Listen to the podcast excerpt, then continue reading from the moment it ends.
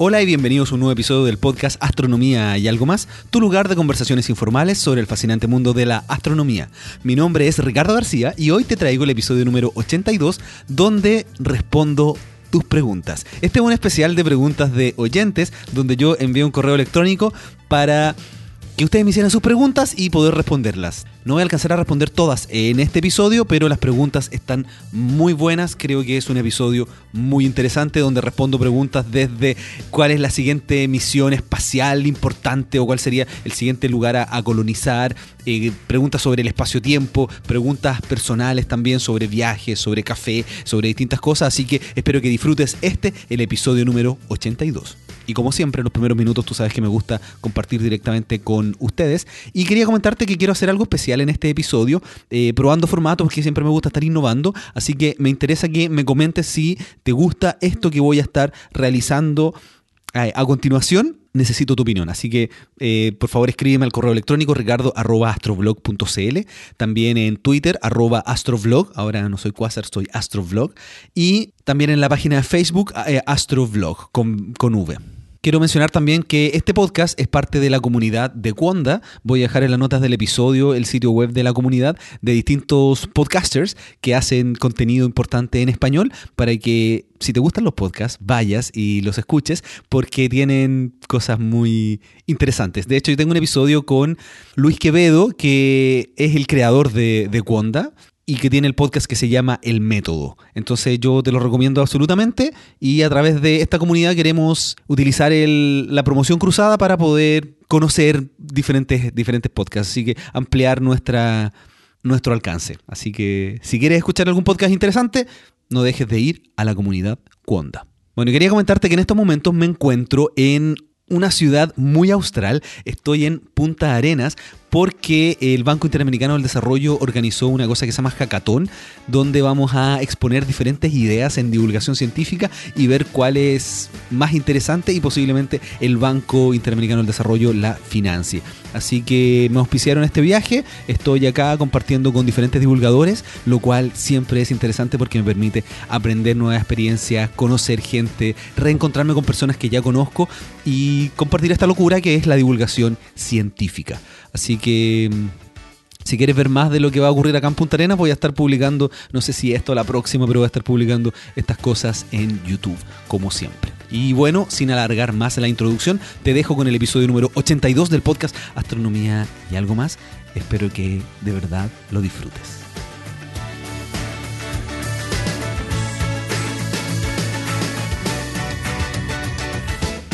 Me encuentro aquí con Carlos Flores. ¿Cómo estás?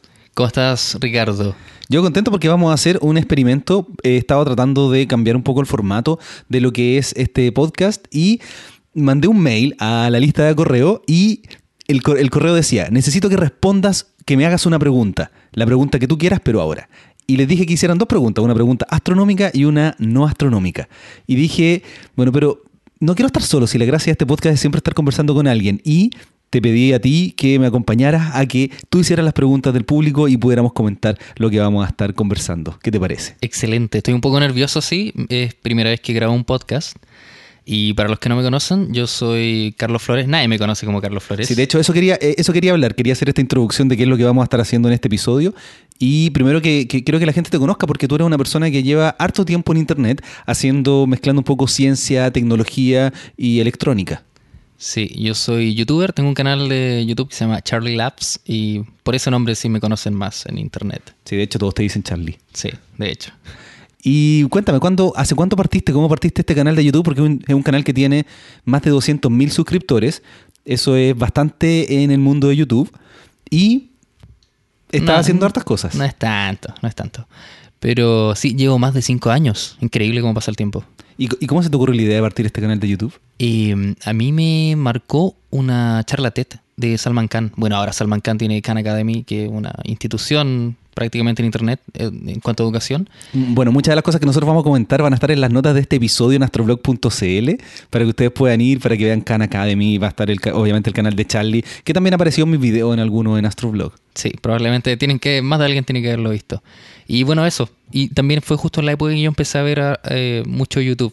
Y como que dije, uy, faltan canales de ciencia en español y y empecé a, a experimentar. ¿Y cómo podrías definir lo que tú haces en YouTube? Porque obviamente no haces astronomía, pero si tienes algunos videos sobre temas astronómicos, tienes el wifi del espacio, por ejemplo, o el wifi del espacio. Claro, el grueso de mis videos es tutoriales. Tutoriales eh, que explican un poco cosas interesantes y yo explico un poco la ciencia que hay detrás. No es ciencia pura y dura, claramente. Yo no, no me considero un divulgador científico para nada. Pero sí me gusta mucho explicar cosas. Mi área es la electricidad y la electrónica. Así que hago hartos, varios artilugios. De hecho, un- uno de tus videos más vistos es hacer una, una batería, una pila con orina. Sí, sí, es un poco irreverente sí, para, para este horario. Pero sí, hay varias cosas. eh, una pantalla táctil casera, cosas con energía solar. eh, hay varias cosas. Echen, echen una mirada a mi Sí, canal. va- vayan a ver lo que, lo que está haciendo Charlie Labs y, y eso, y relájate, habla tranquilo. Esto no es una conversación absolutamente normal. Bueno, entonces yo traje a Charlie porque Charlie tiene experiencia haciendo este tipo de cosas. Él tiene también, no es un podcast, pero sí un, hace una, un- una especie de podcast en YouTube que se llama Ojo Biónico y hace conversaciones, habla de noticias. De hecho, me ha invitado un par de veces a participar. Y entonces quiero que él sea la persona que me haga las preguntas y que discutamos lo que ustedes me dijeron. Ahora, tengo que advertirles que recibí muchísimas preguntas, entonces no vamos a alcanzar a responder todas en este episodio. Vamos a tratar de responder la mayor cantidad posible, que quede esto siempre durando en torno a una hora. Y eh, si les gusta esto, por favor, coméntenos en Twitter, a través del correo electrónico, todos los medios que ustedes ya conocen para contactarme, para ver si hacemos la parte 2 con el resto de las preguntas que quedaron y si podemos empezar a repetir esto cada cierto tiempo, porque quiero empezar a innovar con formatos, pues ya llevo casi dos años haciendo esto mismo y hay que empezar a innovar y reinventarse cada cierto tiempo. Empecemos, sí. Ya es hora de, de ir a las preguntas que enviaron tus podcasters, listeners. ¿Cómo?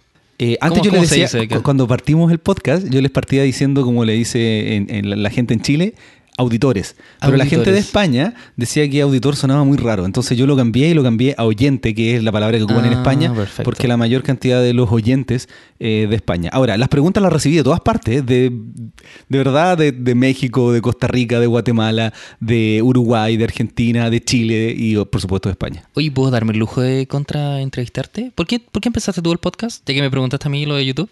Yo empecé el podcast eh, porque yo soy un asiduo oyente de podcast. Escucho muchos podcasts, eh, ahora no tanto, ahora estoy empezando a escuchar un poquito más YouTube. Y en algún momento dije, yo quiero tener mi propio podcast. Y después de darle vuelta al formato, a cómo hacerlo, que si era un- uno de entrevistas, si tenía un, eh, un co-host o un copresentador o hablaba de noticias, después de que le di muchas vueltas, eh, se me ocurrió este formato de astronomía y algo más y me gusta muchísimo hacerlo. Excelente. Ya, empecemos con, con las preguntas de tus oyentes. Vamos, vamos. Bueno, tengo que decir además que estas preguntas yo, la, yo las revisé, obviamente las acorté un poquito porque algunos escribieron más de la cuenta, y lo cual me gusta, pero está ahí lo justo y necesario. Y Charlie no las ha leído, es la primera vez que va a mirar estas preguntas. Sí, está bien interesante. Bueno, empecemos con, con las preguntas. Sí, por favor, Sin vamos, más. adelante. La primera pregunta viene de Juan Luis. Dice, tan solo una pregunta, Ricardo. ¿Conoces las aportaciones que hacen los astrónomos no profesionales a la astronomía? Me refiero a los amateurs que se dedican a obtener datos que luego son utilizados por profesionales trabajando en colaboración. Eh, mira, la verdad es que hay mucha, mucha aportación que hacen los aficionados. No sabría decirte exactamente cuáles son, pero a ver, hay aficionados, por ejemplo, que tienen grandes telescopios y eso y los aficionados hacen observación. Y esas observaciones hacen apoyo a el trabajo profesional. También hay aficionados que descubren cometas. Entonces ellos tienen buenos binoculares, están siempre mirando el cielo y hacen descubrimientos de cometas. Y los aficionados están siempre colaborando, a veces ligados a astrónomos profesionales o en asociaciones o instituciones y colaboran con estos astrónomos profesionales, porque tienen acceso a telescopio, eh, porque tienen esos telescopios que permiten hacer investigación. Y eso es un tema súper interesante. ¿Y quién considera a los amateurs? ¿Hay, hay alguna institución? Por ejemplo, yo si fuera amateur, ¿con quién tengo que hablar para, para que me considere? Generalmente eh, a través de los sitios web, si te te gusta, por ejemplo, hay- mucha gente hace lo que se llama astrometría, que es medir distancia entre diferentes estrellas. Y cuando uno hace eso, tú puedes ir a buscar quién está haciendo astrometría eh, o a un astrónomo profesional y puedes colaborar con lo que ellos están haciendo. Entonces tú le escribes a, a este organismo o a este astrónomo, eh, estoy haciendo esto y puedes colaborar. O bien te haces conocido, los astrónomos saben que tienes un telescopio y te empiezan a pedir cierto tipo de observaciones. Ah, perfecto. Pero no hay así como un, un método directo de decir, oye, aquí está una asociación de aficionados que colabora con astrónomos profesionales. Ya. Que yo conozca no existe. Pero sí se puede, si uno conoce a los astrónomos, eh, se pueden hacer colaboraciones bien interesantes. Bien, pasamos a la siguiente pregunta entonces. Carlos Morales nos pregunta, o te pregunta a ti en realidad. Buenas Ricardo, lo primero, recibe un gran saludo desde Canarias, he escuchado todos tus podcasts junto con los de Coffee Break y ahora desde el sur explorando el cosmos. Bueno, las preguntas. Mira, aprovecho de, de enviar dos preguntas. Se nos pasó ahí. No, yo a todos les pedí dos preguntas. Ah, perfecto. Algunos enviaron una, pero en general todo una astronómica y una no astronómica. Ah, perfecto. La primera pregunta. De entre los podcasts en inglés sobre astronomía, ¿cuál recomendarías? Por supuesto, Astronomy et al. Ah, pero eso no vale. Ese- ese es eso no vale. podcast. Es muy autorreferente. Absolutamente, lo recomiendo. eh, no, de, de los podcasts que yo más he escuchado en inglés, eh, se llama Astronomy Cast, que lo hace Fraser Kane con Pamela Gay. Que mm, yo lo, lo he dicho en algunos otros momentos porque yo tuve la oportunidad de conocer a Pamela Gay. Hicimos una, colaboración en Colombia en un encuentro de, de comunicación. Y para mí fue un momento muy potente porque yo vengo escuchando Astronomy Cast, no desde que partió, pero como uno o dos años después. Y es un podcast que lleva ya 10 años eh, en internet. Y poder conocer Wow. a esa persona y poder trabajar en conjunto hablando sobre podcast y sobre eh, YouTube para divulgadores de ciencia, para mí fue un momento súper potente. Hay, hay video de eso. Sí, hay un video en el canal de YouTube en Astroblog. Yo cuando vi ese video no me di cuenta que lo importante que era Pamela Gale. Bueno, decir que yo no soy del mundo de la astronomía, no, no, no conozco mucho el mundo de la astronomía. Claro, pero eres del mundo de la ciencia. Claro, del mundo de la ciencia. Y claro, como que no se nota lo importante que es. Claro, tú después me contaste quién era y wow, es como, no sé, alguien que admiras mucho, de repente das una charla junto con él, así como, eh, tienes que dar una charla junto con Neil deGrasse Tyson. ¡Wow! Exactamente. No, para mí fue un momento muy importante. Y ese es el, el- el podcast en inglés que yo más escucho. Ahora, eh, también les podría recomendar eh, 365 días de astronomía. En inglés, 365 Days of Astronomy Podcast, que comenzó el Año Internacional de la Astronomía, que fue el año 2009, 40 años desde que Galileo, agar- 400 años desde que Galileo tomó su telescopio y lo apuntó al cielo. Y nació ese podcast y todos los días hay un episodio de un podcast diferente de astronomía. Está Astronómicas y también está el mío, conversé con esta gente y también es parte de eh, este podcast eh, Astronomy et al. Genial, genial. Pero se pasaron de los 365 entonces. Exactamente, continuó desde el 2009 hasta la fecha y ahora están publicando eh, podcasts de otras, otros podcasts, eh, aprovechan el feed para publicar otro, otro tipo de podcast. Entonces, si quieren descubrir otros podcasts de astronomía que les pueden interesar, están todos ahí en 365 Days of Astronomy Podcast. Excelente. Y la segunda pregunta de Carlos Morales. ¿Qué posibilidades tenemos los aficionados de cara a la espectrografía y la radioastronomía?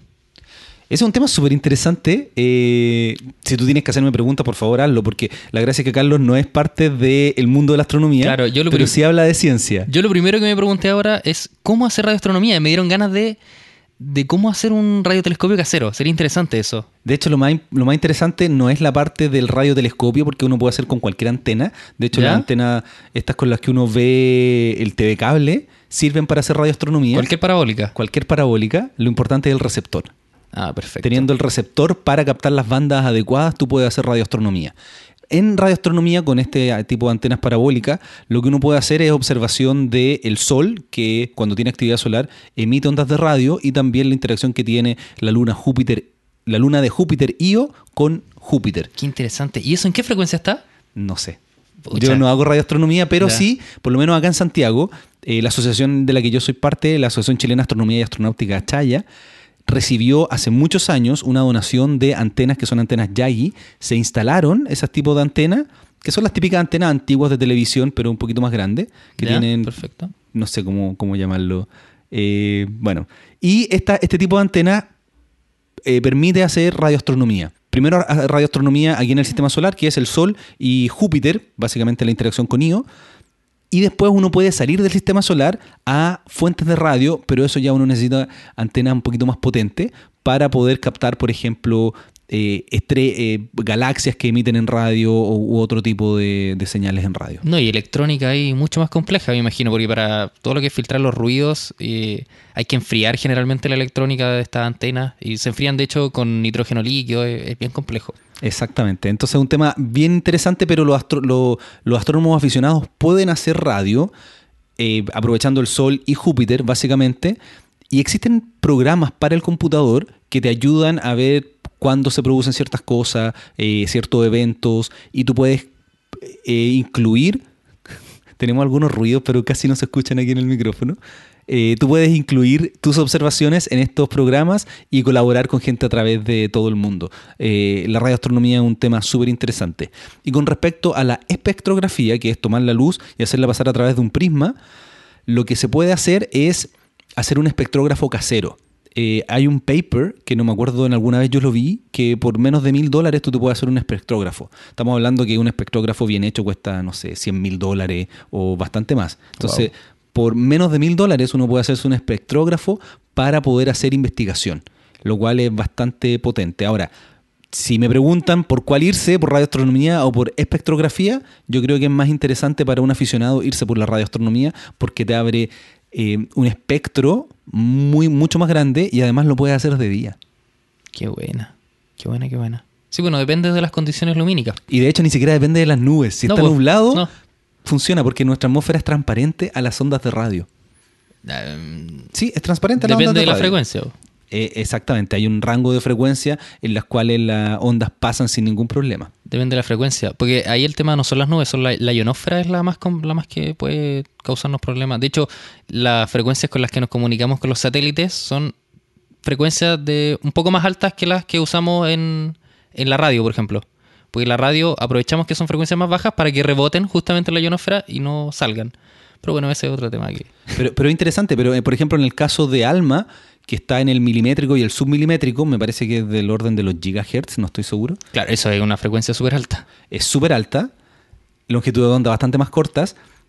Lo que más molesta es eh, el vapor de agua, porque absorbe este tipo de, Ah, perfecto. de radiación. Sí, pues tú estuviste en Alma. Sí, también he estado Ahí- un par de veces en ALMA. Pucha, qué ganas de estar allá. A mí me, me encanta. Bueno, yo tam- tampoco en mi área las telecomunicaciones, 100%. Pero me llama mucho la atención. De hecho, bueno, hay una pregunta más adelante que me preguntan los si se puede ir a los Pero observatorios no profesionales. adelante, no, no adelante la, Ya, las bueno, no adelanto. Pero se puede ir, cualquier Estoy- persona estoy- puede ir a Alma. Yo estoy conduciendo acá. No, mentira. Adelante. Eh, bueno, esas serían las preguntas de Carlos Morales. Pasemos ahora a la pregunta de Felipe, sin apellido. No, no dejó su apellido, De Felipe. hecho, ni siquiera hizo pregunta, me parece. Exacto, ni siquiera una pregunta. Es una pregunta que no es pregunta. Estimado Ricardo, soy un entusiasta de la astronomía y si bien no tengo en este momento preguntas a mano como para enviarte, aprovecho la instancia simplemente para felicitarte por tus proyectos y creo que has escuchado todo, creo que he escuchado todos tus podcasts y son excelentes en cuanto a contenidos y calidad. Oh, Muchas qué- gracias, Felipe. Quise ponerlo porque puse todos los comentarios de todas las personas, no todos los comentarios, pero sí las preguntas y dentro del mail que mandé me respondió, así que quise que estuviera presente también en este episodio, que lo hacen ustedes, los oyentes de Astronomía y algo más. Qué amoroso, Felipe. Bueno, Felipe es el primo de Ricardo. No, mentira. no, broma. Eh, pasemos a la pregunta de Javier Rojas. Tiene dos preguntas. Se ha calculado el diámetro del universo, estimando a partir de la edad y de la velocidad de expansión. Por ello, hay regiones que están en la periferia o justo en el borde del mismo universo. Si estuviésemos ahí, en ese borde, y lanzáramos un fotón hacia el exterior, ¿qué ocurriría? Uf. Es una pregunta bastante rebuscada, Sí. porque eh, tiene, asume algo que no es exactamente correcto, y es que el universo es una esfera y que tiene un radio. Y eso uno lo, lo puede pensar porque el universo tuvo un inicio y se empezó a expandir. Pero Y en realidad no tenemos idea. es- es que en realidad no conocemos la forma del universo. El universo no, no tiene un centro, no tiene un lugar privilegiado. Hay que pensar que el Big Bang ocurrió en todas partes. Sí, hay un video muy bueno de eso. Te recomiéndalo, por favor. Es que no recuerdo de quién era, pero es básicamente lo que, lo que usaban para ejemplificarlo. eh, usaban una imagen de, en un editor de imágenes, ponían varios puntos y al agrandar la imagen eh, te pedían elegir uno de los puntos. Entonces, pues, la segunda capa que expandías la centrabas en ese punto y pareciera que todo el universo giraba alrededor, alrededor de ese punto. Después te hacían elegir otra, otro punto, ajustaban la segunda capa de ese punto y pareciera que ahora el universo giraba en torno a ese punto. Entonces, en realidad, de, depende de dónde estuvieras mirando el universo, tú crees que estás como en el centro, pero en realidad no hay ningún centro, sino que es- tampoco es como que se expandió desde un centro, sino que se expandió todo, en todos lados. En todos lados, en todas partes. Eh, es exacto lo que, lo que tú estás diciendo, así que eres, eres un muy buen co-host, porque ahora nosotros estamos en la Tierra y nosotros miramos hacia afuera y vemos que todas las cosas se están alejando de nosotros. Entonces empezamos a pensar que nosotros estamos en el centro, pero es simplemente porque, porque de- se alejan las cosas de nosotros. El típico ejemplo que dan los astrónomos es un globo. Tú dibujas puntitos en un globo y lo empiezas a inflar. Tú miras un puntito y todos los demás se van a estar alejando de ese puntito. Pero no hay ningún punto preferencial en el globo. Claro, en realidad todos se están alejando. ¿no? Entonces no hay un centro. Ahora, y tampoco hay un radio. Ahora, el radio que sí existe es lo que se llama radio observable, que es el punto hasta el que nosotros podemos observar porque la velocidad de expansión va a ser mayor a la velocidad de la luz. Pero, es, pero ese radio observable va a depender del observador. O sea, del punto donde tú te pares en el universo, vas a tener un radio observable distinto. Pero va a ser el mismo para todos, pero va a ser otro radio en otro lugar. Va a haber hasta más lejos, por ejemplo. En un, punto y no tan lejos hacia el otro. Es como hacer distintas esferas en torno a Júpiter, en torno a la Tierra, en torno a Andrómeda, hacer una esfera en torno a otra galaxia.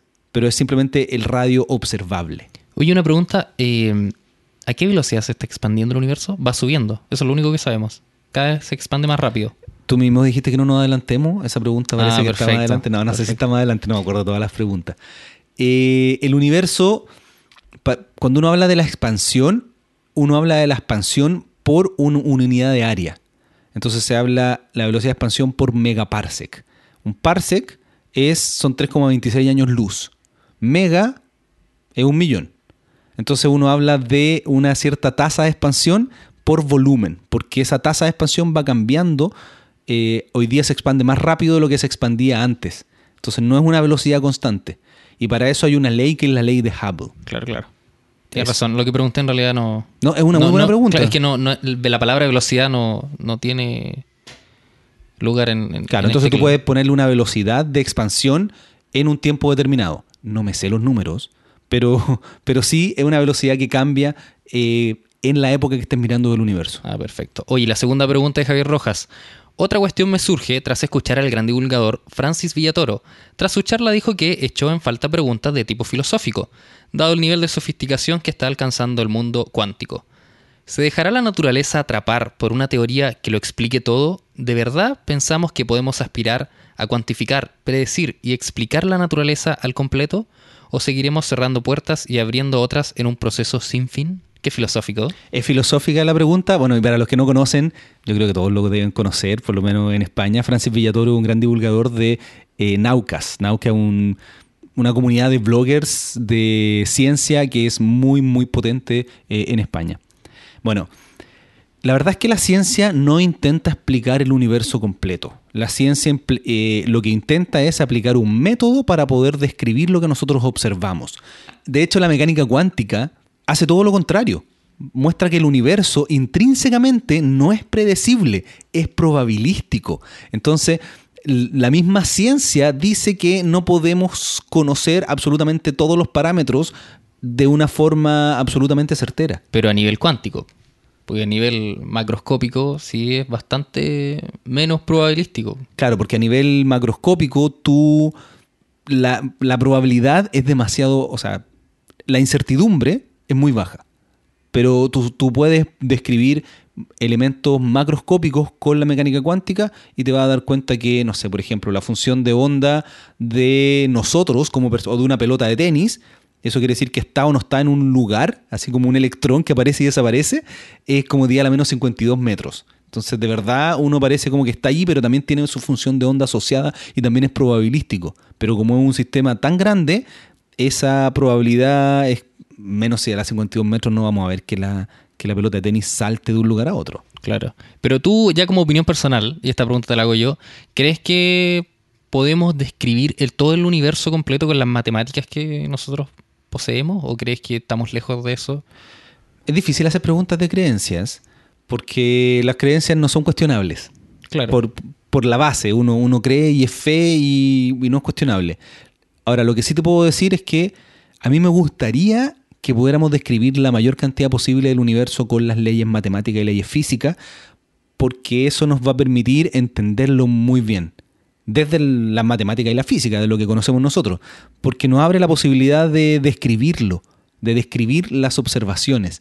Entonces, quizás no se pueda comprender completamente, pero me gustaría pensar de que podemos llegar a acercarnos lo más posible.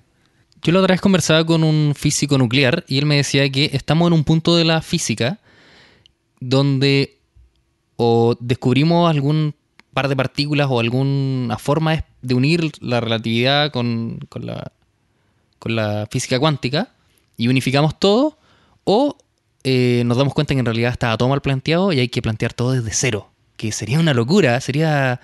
¿Te imaginas empezar la física a replantear todo? Todas las bases de la física que hemos construido a lo, a lo largo de todo este tiempo. Sí, pero la verdad que yo creo que eso va a ser difícil tener que replantear todo nuevamente, porque nosotros ocupamos la mecánica newtoniana para poder mandar satélites a Marte. Y O sea, funciona, y ¿no? Funciona, está claro. Y llegamos y tenemos. eso está claro. Ustedes están, están escuchándonos a través de Internet. Internet es un desarrollo tecnológico maravilloso. El sistema de audio, como estoy grabando. Claro, no, sí, absoluta- el electromagnetismo lo controlamos bastante bien. Entonces, la física básica está.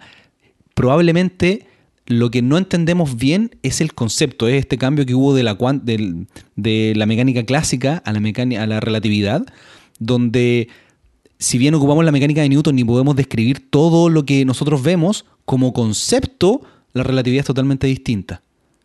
Pero, pero no, no echa abajo lo que hizo Newton, simplemente que lo engloba. Entonces quizás como concepto algo no estamos entendiendo. Yo creo que tiene que ver quizás con la materia oscura, con la energía oscura, con alguna partícula, con algo, nos vamos a dar cuenta que estamos yendo por el camino equivocado. Pero no vamos a tener que partir de cero. Sí conceptualmente, pero las ecuaciones, por lo menos para lo que nosotros observamos, funcionan. Perfecto. Pasamos a la siguiente pregunta de María Cole.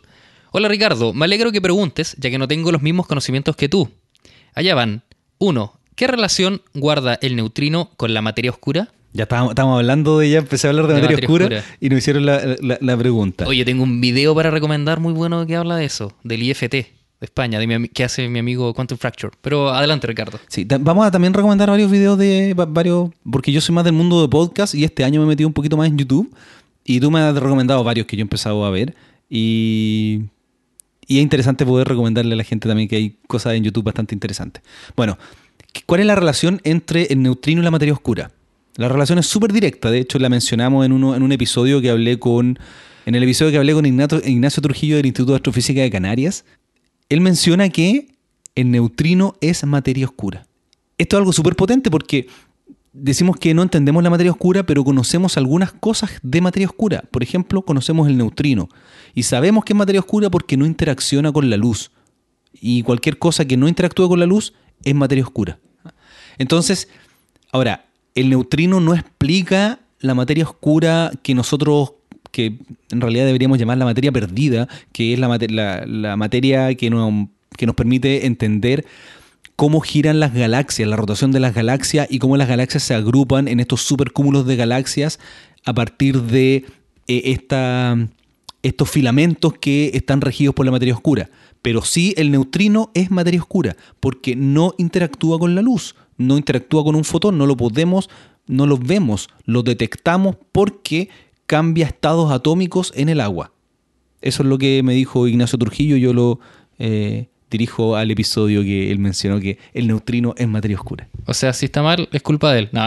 Exactamente. Yo, yo tenía te- entendido algo un poco diferente, que, que- que el neutrino se lo considera más bien materia caliente.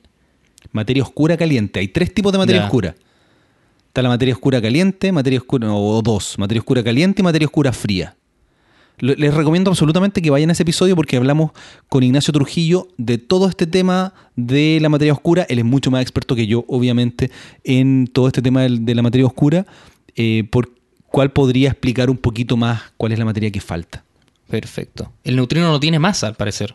Tiene masa. Si no Tiene tuviera masa, masa. podría andar a la velocidad de la luz, pero su masa es muy, muy pequeñita. Pero aún teniendo masa, no interactúa con la luz, con los fotones. Y eso es lo que nosotros decimos que es materia oscura. Porque es materia, tiene Pero masa, Pero sí interactúa con la gravedad. interactúa con la gravedad. Absolutamente, e interactúa con otros átomos. Pero si llega un fotón, no le hace nada, no lo vemos.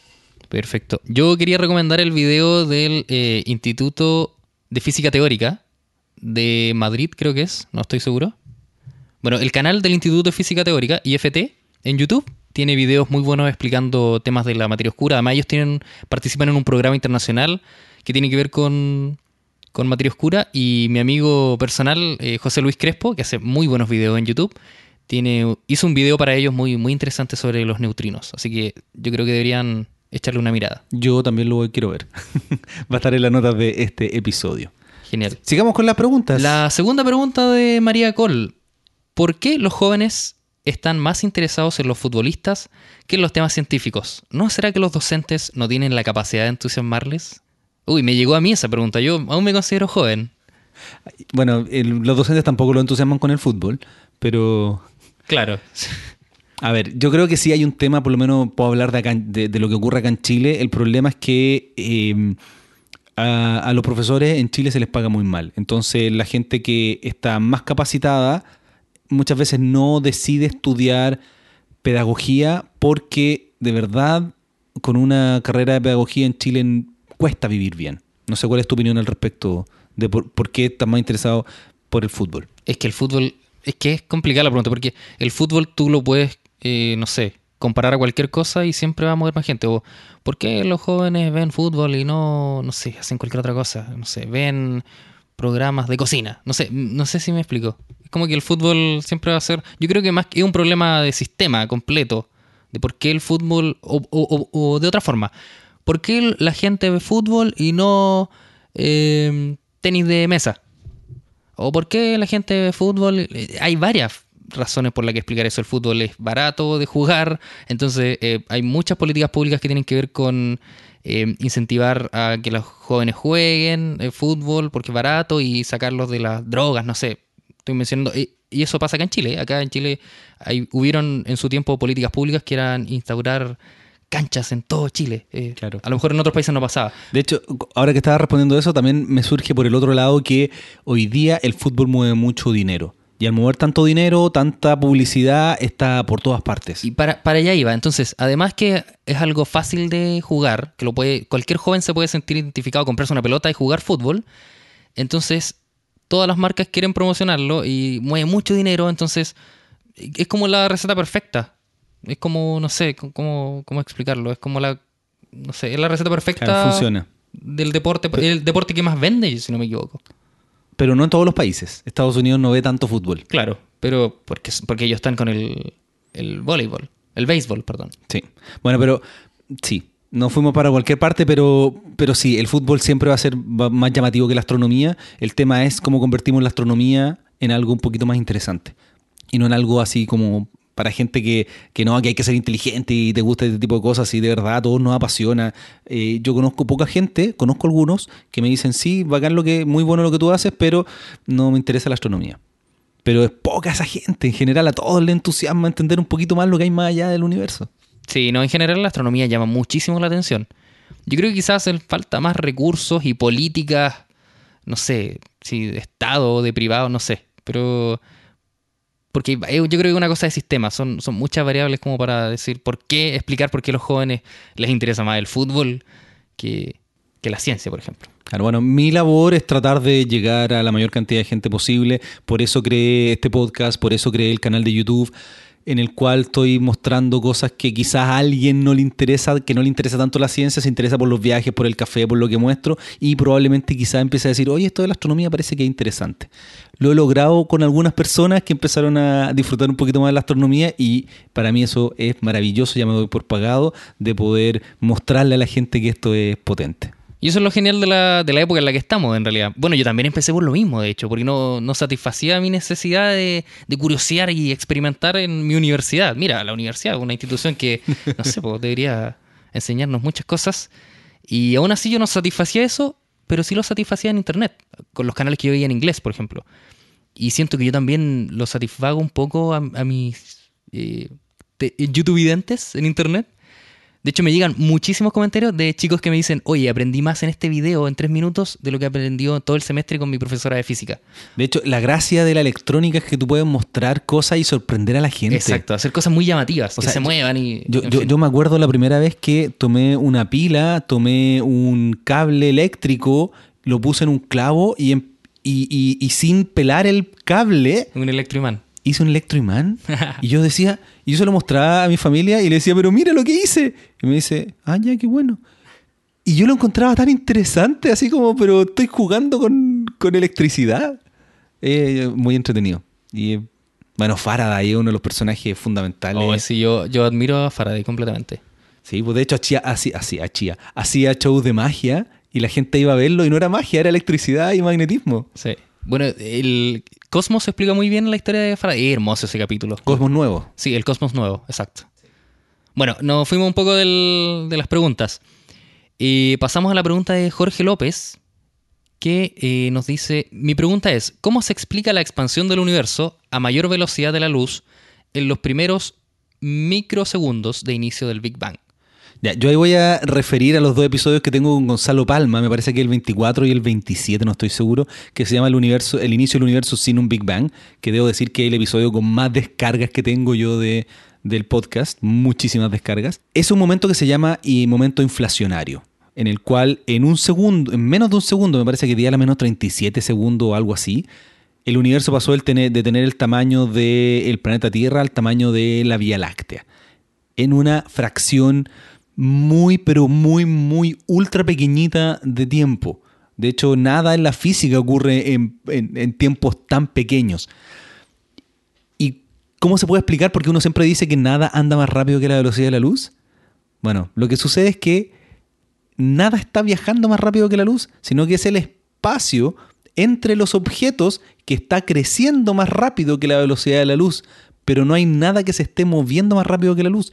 De hecho, si nosotros estamos hoy día y empezamos a mirar cada vez más lejos en el espacio, estamos mirando más atrás en el tiempo y además el universo se expande cada vez más rápido. Y llega un punto en que la expansión del universo es más rápida que la velocidad de la luz. Porque eso es natural pero, pero es con respecto a nosotros. Pero no es que la galaxia se esté moviendo más rápido que la velocidad de la luz, sino que entre un punto y otro, la, la velocidad de expansión del universo es tan alta que es más rápido que la luz, pero no hay nada. Ya lo dije muchas veces. Yo, tengo una pregunta. frase, yo tengo una frase que lo- tal vez lo simplifica muy bien. Y de nuevo voy a citar a mi amigo Crespo, que es eh, estudiante de física y, y me la dijo. Nada puede viajar más rápido que la velocidad de la luz en el universo. Nada, nada puede viajar más rápido que la velocidad de la luz en el universo. Pero no hay nada que diga que el universo mismo se puede mover a la velocidad que se le dé la gana. Es decir, el universo sí se puede mover más rápido que la velocidad de la luz. Pero, pero además, el no- universo en sí. Pero además no es nada con masa que se esté moviendo. De hecho, no entendemos nosotros por qué el espacio crece. Qué loco. Es extrañísimo. loco. Ahora, pero eso es tan raro que un fotón que salga de una galaxia que está más allá del radio observable, o sea, que esté más allá del radio en el cual el universo se expande más rápido que la velocidad de la luz, ese fotón nunca nos va a llegar porque nada puede, no, alcanza a llegar hasta nosotros. Pero no es que esa galaxia se esté moviendo a la velocidad de la luz o más rápido, la galaxia está quieta, pero es el espacio entre eh, estos dos objetos el que se está agrandando. Es muy extraño. En algún momento nosotros nos vamos a, a ensanchar tanto o estirar tanto que incluso nuestros átomos se deberían destruir, ¿o no? Sí, de hecho, bueno, esa es la, Falta mucho, esa- claramente. Esa, es la típica pregunta, pero cuando la energía oscura domine por completo, va a ser tan potente esta energía oscura que va incluso a hacer que las galaxias se destruyan y se expandan. Y después incluso que va a ser mucho más importante que las fuerzas que nos mantienen a nosotros eh, juntos, que son básicamente las fuerzas electromagnéticas y las fuerzas nucleares, que nos mantienen como personas más que la fuerza de gravedad. Eh, de hecho, nosotros estamos sentados en una silla y nosotros no atravesamos la silla porque el, electro- el- el electromagnetismo entre la silla y mi cuerpo hace que yo no la atraviese. Entonces la gravedad de una... lo- los átomos de, la silla están chocando con los átomos de mi cuerpo y yo no atravieso la silla aunque tengo la fuerza de gravedad que está tratando de tirarme hacia abajo. Entonces, las fuerzas elec- electromagnéticas son mucho más potentes que la fuerza de gravedad. La gracia es que la gravedad actúa a grandes escalas. Y en algún momento eh, la energía oscura va a ser tan potente que le va a ganar a la gravedad en escalas galácticas y después le va a ganar al electromagnetismo en escalas locales. Uh, se viene, se viene ese momento. Sí. Pero falta muchísimo. Sí, falta mucho tiempo, así que no se preocupen todavía. Y la segunda pregunta tiene que ver con el café. ¿Cuál café es mejor, el colombiano o el mexicano? Mira, la verdad es que nunca he probado café mexicano. Y debo decir que, bueno, quizá aquí ya voy a decir cosas que no son ciertas, pero.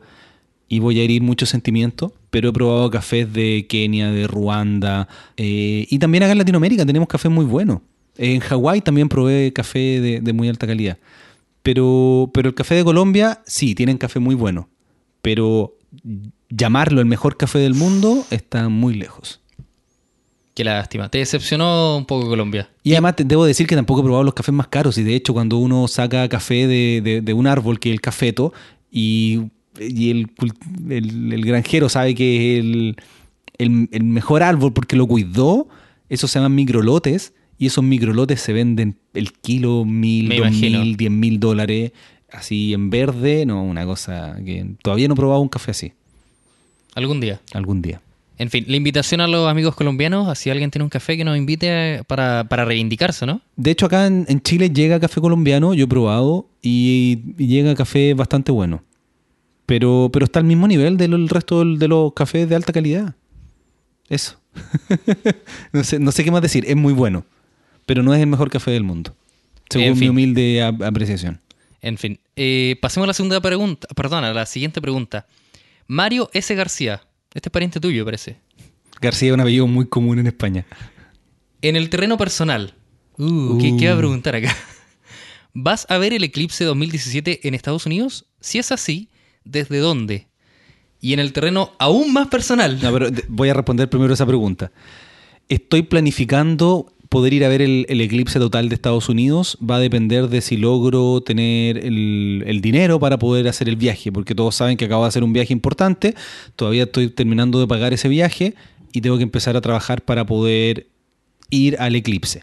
En el caso de ir, mi planificación es partir en Seattle, porque tengo un amigo que está viviendo allá, entonces quiero ir a, visitarlo, arrendar un, auto o un coche, un carro, como quieran llamarlo, en todas partes llaman distinto a los autos, y poder viajar por la costa oeste y tratar de buscar algún punto del paso del eclipse.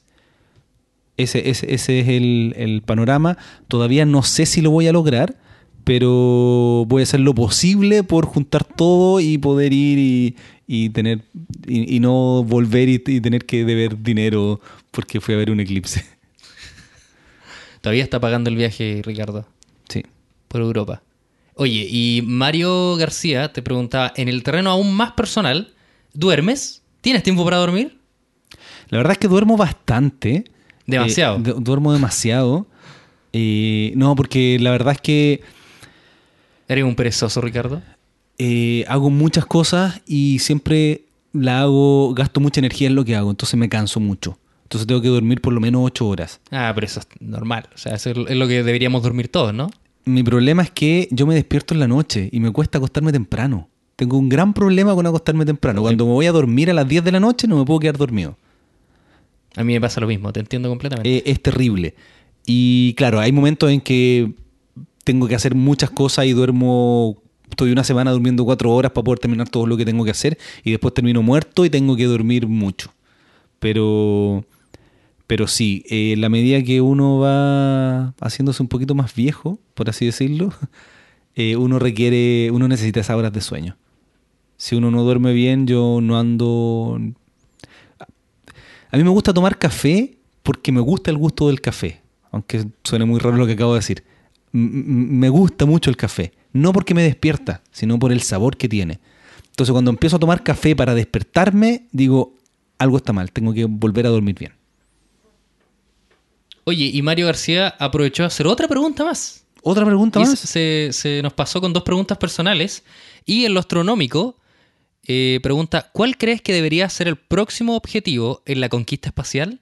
¿O sería mejor que el gran objetivo fuera preservar a la humanidad del impacto de un asteroide potencialmente destructivo? Sí, yo creo que es súper importante el trabajo para que algo que viene hacia la Tierra y nos va a chocar, poder prevenir eso y poder darnos cuenta de que viene una roca grandota, no cuando ya no podemos cambiarle el curso, sino que encontrarlo lejos. Bueno, existe toda una clasificación para eso. Yo recuerdo, hay un, de hecho hasta una división de la NASA que se encarga de eso, si no me equivoco. Sí, lo que estamos hablando aquí son los NEO o NEO, Near Earth Object.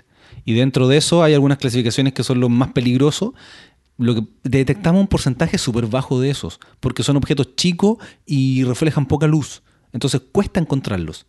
Y por eso se hace esta campaña de todos los años, el Asteroid Day, donde tratan de hacer que la, de crear conciencia de que hay que generar un poquito más de investigación en este sentido para poder detectar la mayor cantidad de estos objetos posible. Entonces sí, detectar objetos que pueden chocar a la Tierra es súper importante. Pero es un peligro real. Así, Es un peligro real. Como lo plantean las películas, así de que podríamos... Wow.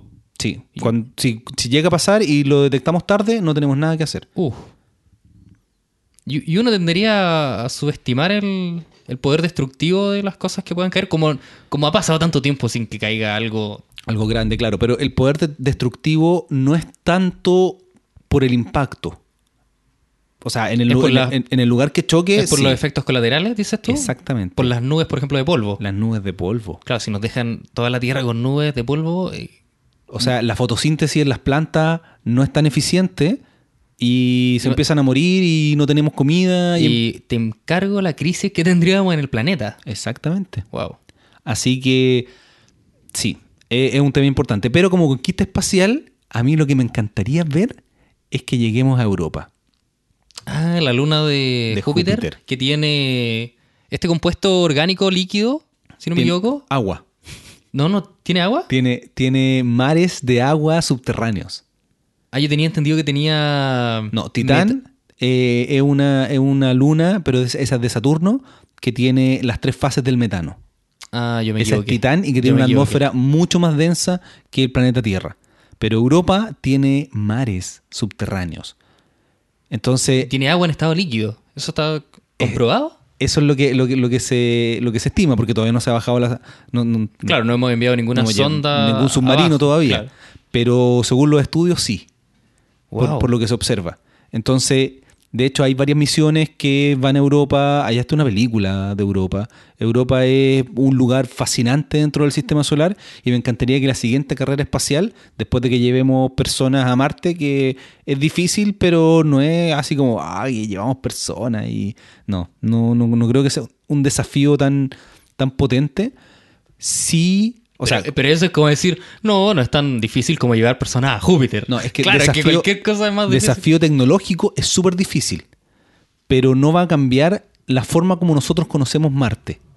No nos va a abrir una ventana nueva del conocimiento. Ir a Europa y meter un, sub- un submarino nos da la posibilidad de que quizás encontremos vida. Que quizás hay, hay, no sé, seres que viven abajo de Europa, no sé. Wow.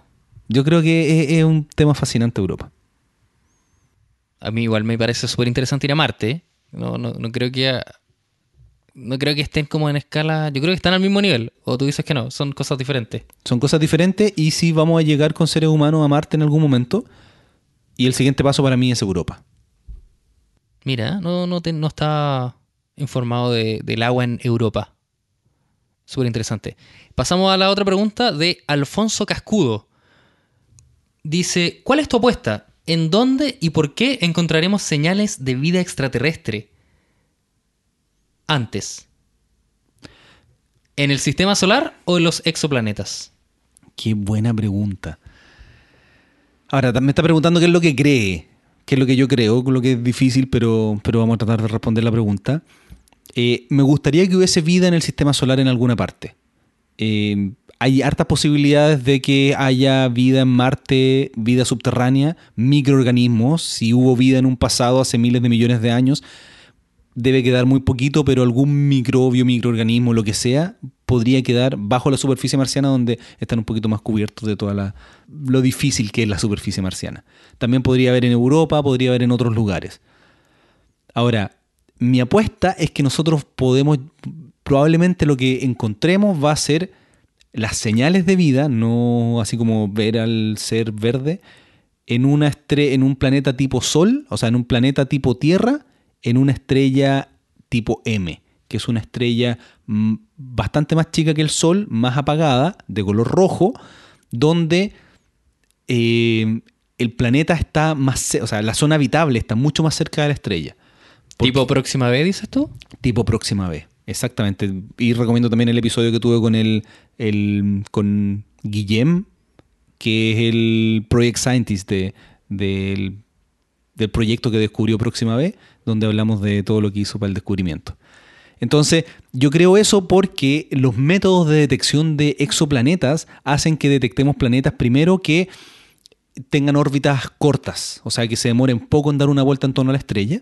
Y segundo, porque em, generalmente detectamos planetas muy grandes en torno a estrellas tipo Sol. Entonces tenemos una estrella un poquito más chica, el planeta afecta un poco más a la estrella, por lo tanto esa velocidad radial, ese movimiento, lo podemos detectar. Entonces mi apuesta es que vamos a poder encontrar, la primera señal de vida va a venir de una estrella, en una estrella tipo M con una planeta tipo Tierra.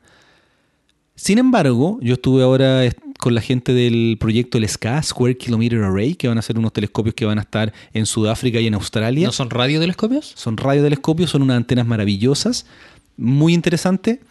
Eh, me decían estas personas, yo tuve dos semanas y media en los cuarteles generales, la oficina donde están y conversé, hice muchas cosas. Y también tengo episodios del podcast con, con un par de personas del SCA, que cuando esté totalmente operacional este telescopio, si es que alguna, alguna civilización tiene transmisiones de radio o televisión como nosotros y está en un radio más o menos de unos 30 años luz, nosotros vamos a ser capaces de detectar esas transmisiones. Pero eso es más que vida, vida o sea, vida, es vida Es- inteligente. Exactamente. Eh, eh, y eso es más complejo. La aún. probabilidad es mucho más baja. Pero cuando nosotros prendamos ese telescopio y no encontremos nada, vamos a decir que en un radio de 30 años luz no hay una civilización que tenga una tecnología como la nuestra. Puede tener otra tecnología mucho más avanzada, otro tipo de cosas, pero algo similar a nosotros que eh, está emitiendo ondas de radio, no. Porque nosotros estamos emitiendo hace 60, 70 años ondas de radio y ondas de televisión. Pero es que depende de la potencia también. Depende de muchos factores, sí sé. Porque puede, puede ser hace mucho tiempo, pero si tiene. Porque las primeras emisiones de que se hicieron en la Tierra no son comparables a la potencia que tenemos hoy en día. Hay la segunda pregunta de Alfonso Cascudo. ¿Te arrepientes a veces de no haber seguido con tu carrera de astrónomo o crees que has elegido el camino correcto dentro del mundo de la divulgación científica? No sé si fue el camino correcto o no, pero me encanta lo que hago. O sea, toda mi vida me ha llevado a esto y me encanta. Todos los días tengo nuevos desafíos, hago nuevas cosas y quizás habiendo terminado la licenciatura y habiendo después hecho eh, doctorado de astronomía, podría estar haciendo lo mismo que estoy haciendo hoy. Quizás no. Los elementos audiovisuales y de comunicación que logré aprender cuando estudié cine me cambiaron la forma como yo veo la divulgación y cómo veo la comunicación científica. Entonces, a veces pienso, sí, hubiese sido bonito, sería interesante para mostrar, pero estaría haciendo exactamente lo que estoy haciendo hoy día. Oye, y pregunta mía, ¿no has pensado en volver a, a estudiar astronomía o a terminar lo, lo que has estudiado? Si me quedan, bueno, algún día voy a contar la historia porque quedó así tan. Me queda muy poquito, pero para terminar la licenciatura. El tema es que no le veo un, un beneficio directo. Va a ser un año de retomar una matemática y una física que es bastante compleja y voy a tener que dejar de hacer muchas de las cosas que estoy haciendo hoy día para dedicarle el tiempo a poder terminar una carrera de esa naturaleza para tener una licenciatura en ciencias mención astronomía. Que sería casi de adorno, ¿no? Porque tú no, no te piensas tampoco desempeñar como licenciado en astronomía. Exactamente. De hecho, un licenciado en astronomía no puede hacer nada. Todo lo que puede hacer es postular un magíster o postular un doctorado. Uy, qué fome. No, si estudiar astronomía es complejo. Sí, requiere de harto hecho- tiempo. Bueno, de hecho ahora la mayoría de los astrónomos en realidad, o la gente que estudia el espacio, son astrofísicos. Ahí podríamos hablar de qué es lo que es astronomía y qué es lo que es astrofísica, pero en la práctica, para ser astrónomo o astrofísico, hay que tener un doctorado para poder hacer investigación. Perfecto. Y, y no es una un, un elemento, o no es algo que yo quiera hacer. A mí me gusta esto, la comunicación, la divulgación. Y tengo las bases matemáticas y bases físicas para poder entenderla, ent- entender todas las cosas. No soy experto en ningún área, pero sí puedo entender o tratar de entenderlas todas y comunicarlo. Y yo creo que lo haces bastante bien. Sí, yo creo que Yo me gusta cómo lo hago y siempre estoy tratando de, de mejorar, siempre.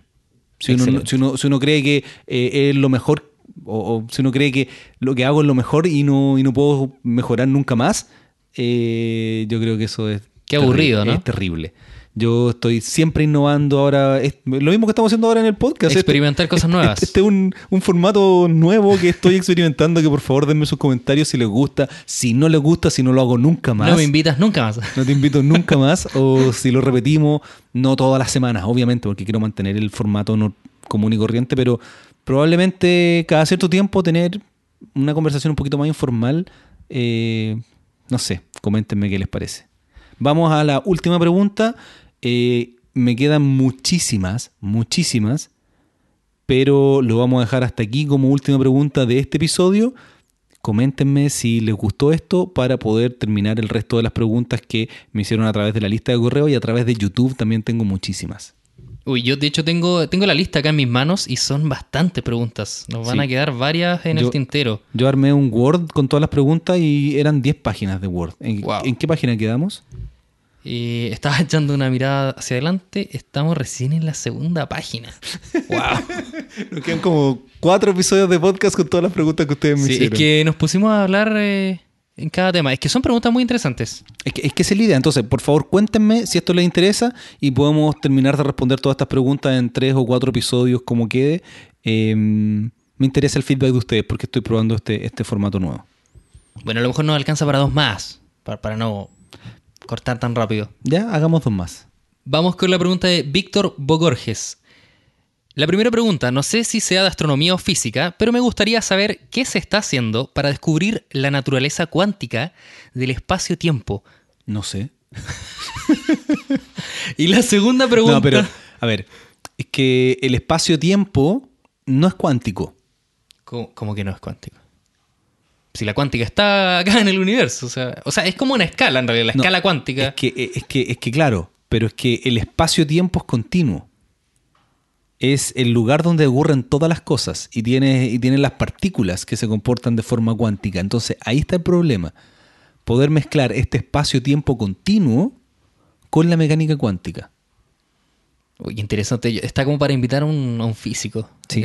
Yo invitaría a un físico para poder hablar un poquito más sobre eso, porque de hecho yo creo que el vínculo un poquito más interesante que hay ahí es el bosón de Higgs, porque el bosón de Higgs hace que las partículas se muevan en el espacio y dependiendo de este mecanismo de Higgs, las partículas van a tomar más masa o van a tener menos masa. O sea, les va a costar más o menos moverse en el espacio. Entonces ahí está el vínculo entre el espacio-tiempo y las partículas. Que, que- que queda pendiente, yo creo, ¿no? Sí, de hecho eso, ese es todo mi entendimiento. Eh, no conozco la, matemática ni la física de, de- de eso. La física cuántica, siempre creándonos problemas. Y No, la pues, segunda pregunta es si tienes algún pasatiempo que te apasione o por lo menos te guste mucho, además de la astronomía. Me gustan muchas cosas. no, no me puedo casar con ninguna. Eh, bueno, me gusta mucho la astronomía y la comunicación. Yo ahora estoy haciendo clases de postproducción de un software que me encanta, que se llama After Effects. Encuentro que es maravilloso poder tomar cosas en el computador, animarla y poder hacer efectos especiales, que me gusta más llamarlo efectos visuales, no efectos especiales, y hacer cosas muy potentes. Entonces enseño este software After Effects y Cinema 4D. Entonces, Oye, en Cinema 4D se pueden hacer cosas sorprendentes. junto con After Effects. El otro día me estaban mostrando algunas cosas Sí. que estaba enseñando en el diplomado y está súper, súper bueno. Muy, muy interesante. Entonces, mi pasatiempo es aprender más de ese software, estar viendo las actualizaciones, acaba de salir la versión 2017. Y también tengo otro hobby, por ejemplo, me gusta la guitarra, volví a traer mi guitarra, que la tenía perdida hace harto rato, y, y hace tiempo que no tocaba guitarra. Pero me gusta cada cierto tiempo retomarla. Excelente. Hoy te vi andando en Penny también hace poco. Sí, creo que es un- un- un- una forma de transporte bien, bien interesante. Para los que no conocen, el Penny es eh, la marca de un tipo de patineta o skate que es australiana y es una patineta bastante más pequeñita que es cómoda para poder transportarse en, en ciudad. Oye, lo menciono porque eh, tú eres mayor que yo y yo no sé andar en skate, no sé utilizar eh, patineta. Claro, yo partí este año.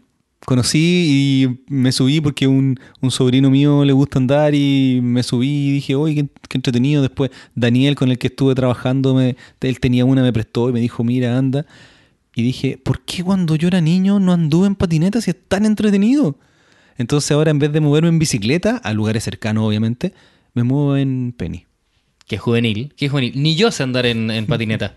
Y tú me superas. El otro día me la prestaste y me caí. es humillante para mí ver que tú, que eres mayor que yo, andas mejor que... Pero lo, va- bueno, lo lo- va a lograr muy rápido. Ahora, me gusta porque es entretenido. Es como me voy a desplazar del lugar A al lugar B. Tengo una forma muy aburrida de hacerlo, que es tomar locomoción colectiva, o una forma muy entretenida, que es el penny. En bicicleta también, pero no es tan entretenido. Me gusta ir eh, a donde yo pueda en patineta. Oye, pasamos a la última pregunta. A las últimas dos preguntas que nos envía Chomín Guardia.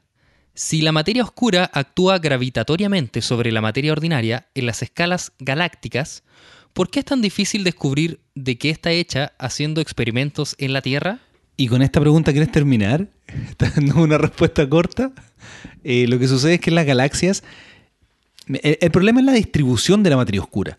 La materia oscura generalmente se distribuye en lo que se llama el halo de materia oscura. Cuando uno hace las mediciones y todo, eh, la materia oscura no está en el centro mismo de la galaxia, sino que está alrededor, como en una esfera en torno a la galaxia. Y ese es el, lugar donde, donde más se acumula. Eh, tenemos materia oscura acá, de todas maneras, pero no sabemos cuál es el tipo que predomina. Y básicamente lo que se cree de la materia oscura, eh, después de descartar muchas cosas, es que es algún tipo de partícula, como el neutrino, que mm, no interactúa con la luz. Y no sabemos qué tipo de partícula es la que está predominando y que está en estos halos de materia oscura. Yo sé que no respondí mucho, pero eh, ya estamos bien adelantados o ya hemos conversado muchísimo, así que... Chomín también nos dice, eh, déjanos una lista de podcasts que tú sigues, por favor, aunque sean en inglés. Bueno, voy a tomar mi celular entonces para comentarles la lista de los podcasts que yo escucho. Eh, me hacen hartas preguntas, me hacen varias de esas preguntas. Bueno, en español quería recomendarles sí o sí, por favor, si todavía no lo has escuchado, que vaya a escuchar Coffee Break de mis amigos del Instituto de Astrofísica de Canarias. Hemos hecho varias colaboraciones, de hecho tuve la oportunidad de estar grabando en la sala Omega con ellos, la conocí, eh, lo cual es un, honor para mí. Así que les recomiendo sí o sí que escuchen el podcast eh, Coffee Break. Eh, escucho uno que se llama The Tim Ferriss Show, el show de Tim Ferriss. Es muy interesante, eh, lo escucho ya hace mucho tiempo, desde que, de- no, no desde que partió, pero No es sobre ciencia, sí, pero invita, No, no es tiene invitados muy interesantes. sí, yo se lo recomiendo a todo el mundo, es muy muy bueno eh, eh, The Tim Ferriss Show. También escucho uno que es sobre Apple, que se llama Apple Byte Extra Crunchy, que yo lo seguía de Cinet. Eh, tenían este un eh, Apple Byte que es un video, es un video podcast o videocast y también está en YouTube. Y ahora sacaron la versión audio de este podcast. Escucho también podcast sobre podcast, eh, Podcasters Unplugged, y escucho también un podcast sobre YouTube que se llama YouTube Creators Hub eh, Podcast. Escucho uno de postproducción que se llama Grayscale Gorilla. La gente que conoce Cinema 4D, Grayscale Gorilla es uno de los grandes.